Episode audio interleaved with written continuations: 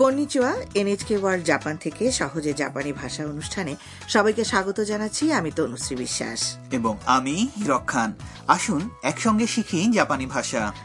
আজ আটত্রিশতম পাঠে আমরা শিখব জাপানিতে দুটি জিনিসের মধ্যে তুলনা করা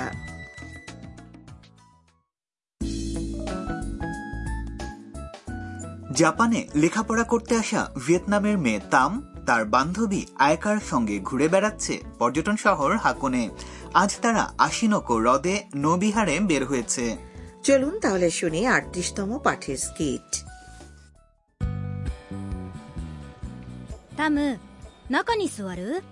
それとも外のデッキに行く外の方がいいですあ富士山綺麗本当気持ちいい今日は晴れてよかったね কথোপকথন শুনলেন প্রতিটি সংলাপের অর্থ এবার জেনে নেব প্রমোদতরিতে আরোহণের পর আয়াকা তামকে বলল タム中に座る তাম ভেতরে বসবেন それとも外のデッキに行く নাকি বাইরে ডেকের উপরে যাবেন তাম জবাব দিল 外の方がいいです বাইরে হলেই ভালো হয় ডেকের উপরে গিয়ে তাম উচ্ছ্বসিত হয়ে বলল 富士山 বাহ ফুজি পর্বত 綺麗 কি সুন্দর আয়াকা একমত প্রকাশ করল 本当 সত্যিই তাই তাম বলে চলল 気持ちいい কি দারুণ লাগছে আয়াকা বলল 今日は晴れてよかったね আজকের দিনটা রৌদ্রোজ্জ্বল হওয়ায় ভালো হয়েছে তাই না মনে হচ্ছে ফুজি পর্বত দেখে তাম অভিভূত হয়ে পড়েছে হওয়াটাই স্বাভাবিক আশিনকো হ্রদ কিছুটা লম্বা এবং সরু এবং এর পরিধি প্রায় কুড়ি কিলোমিটার মেঘমুক্ত রৌদ্রোজ্জ্বল দিনে এখান থেকে ফুজি পর্বত সহজেই দৃষ্টিগোচর হয়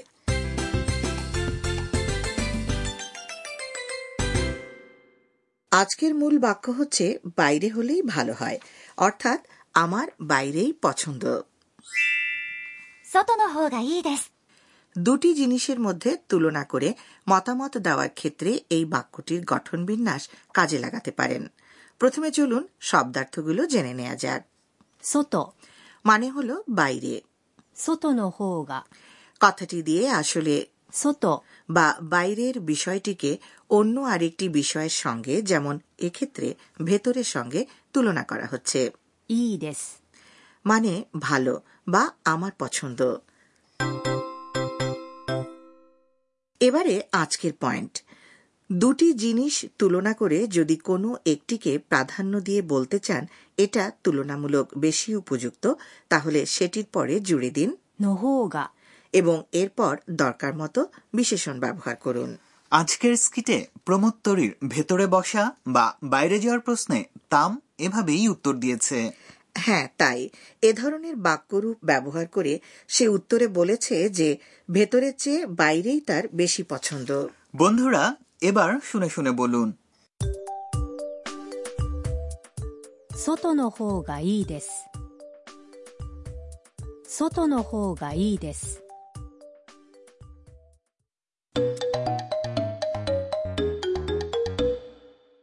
এবারে নমুনা সংলাপ পর্যটন তথ্য কেন্দ্রে গিয়ে একজন পর্যটক দুই ধরনের হোটেল রুমের তুলনা করছেন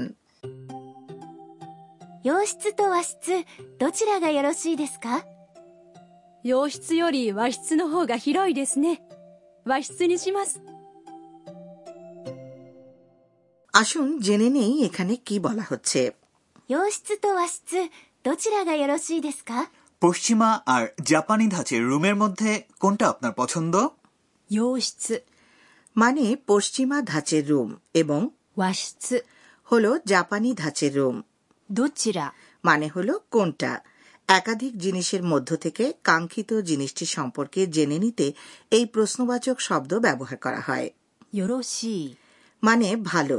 এটি মার্জিত রূপ সাধারণ শব্দটি হলো いい হোটেলে থাকতে আসা অতিথি বা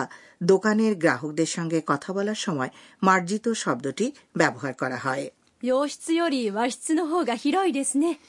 পশ্চিমা ধাঁচের রুমের তুলনায় জাপানি ধাঁচের রুম বেশি প্রশস্ত তাই না দুটি জিনিস তুলনা করার ক্ষেত্রে তাদের মাঝে ব্যবহৃত জাপানি শব্দ より অর্থ হচ্ছে হতে থেকে চেয়ে বা তুলনায় 広い মানে বড় বা প্রশস্ত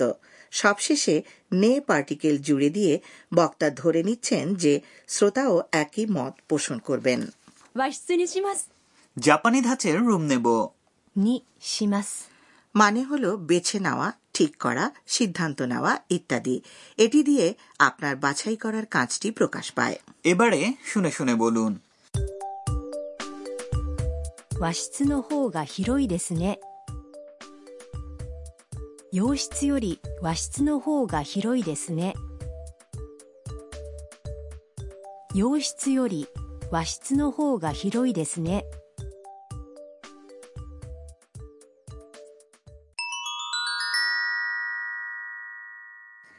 এবারে আরও শিখি পর্ব আজ আমরা শিখব সময় জ্ঞাপক শব্দ প্রথমে দিনের পালা আজ মানে 今 গতকাল হলো 日昨日明 এবং আগামীকাল 日 শুনে শুনে বলুন আজ 今 গতকাল 日昨日明 আগামীকাল 日 আচ্ছা এবার সপ্তাহ চলতি সপ্তাহ মানে 今週 গত সপ্তাহ হলো 先週 আর আগামী সপ্তাহ 来週 শুনে শুনে বলুন চলতি সপ্তাহ 今週 গত সপ্তাহ 先週 আগামী সপ্তাহ 来週 এভাবে চলতি গত আগামী মাস বলার ক্ষেত্রে সপ্তাহ বা 週 কথাটির পরিবর্তে মাস কথাটির জন্য 月 জুড়ে দিন কাজেই চলতি মাস কথাটি হবে 今月 গত মাস হল 先月 এবং আগামী মাস 来月 বন্ধুরা শুনে শুনে বলুন চলতি মাস 今月 গত মাস 先月 আগামী মাস 来月 বছরের ক্ষেত্রে কথাগুলো হবে চলতি বছর 今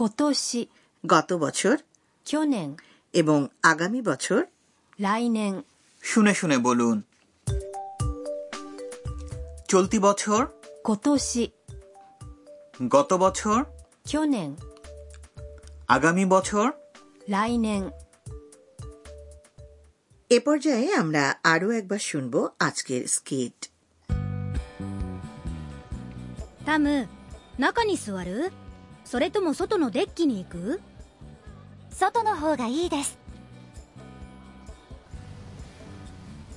あ富士山綺麗本当気持ちいい今日は晴れてよかったね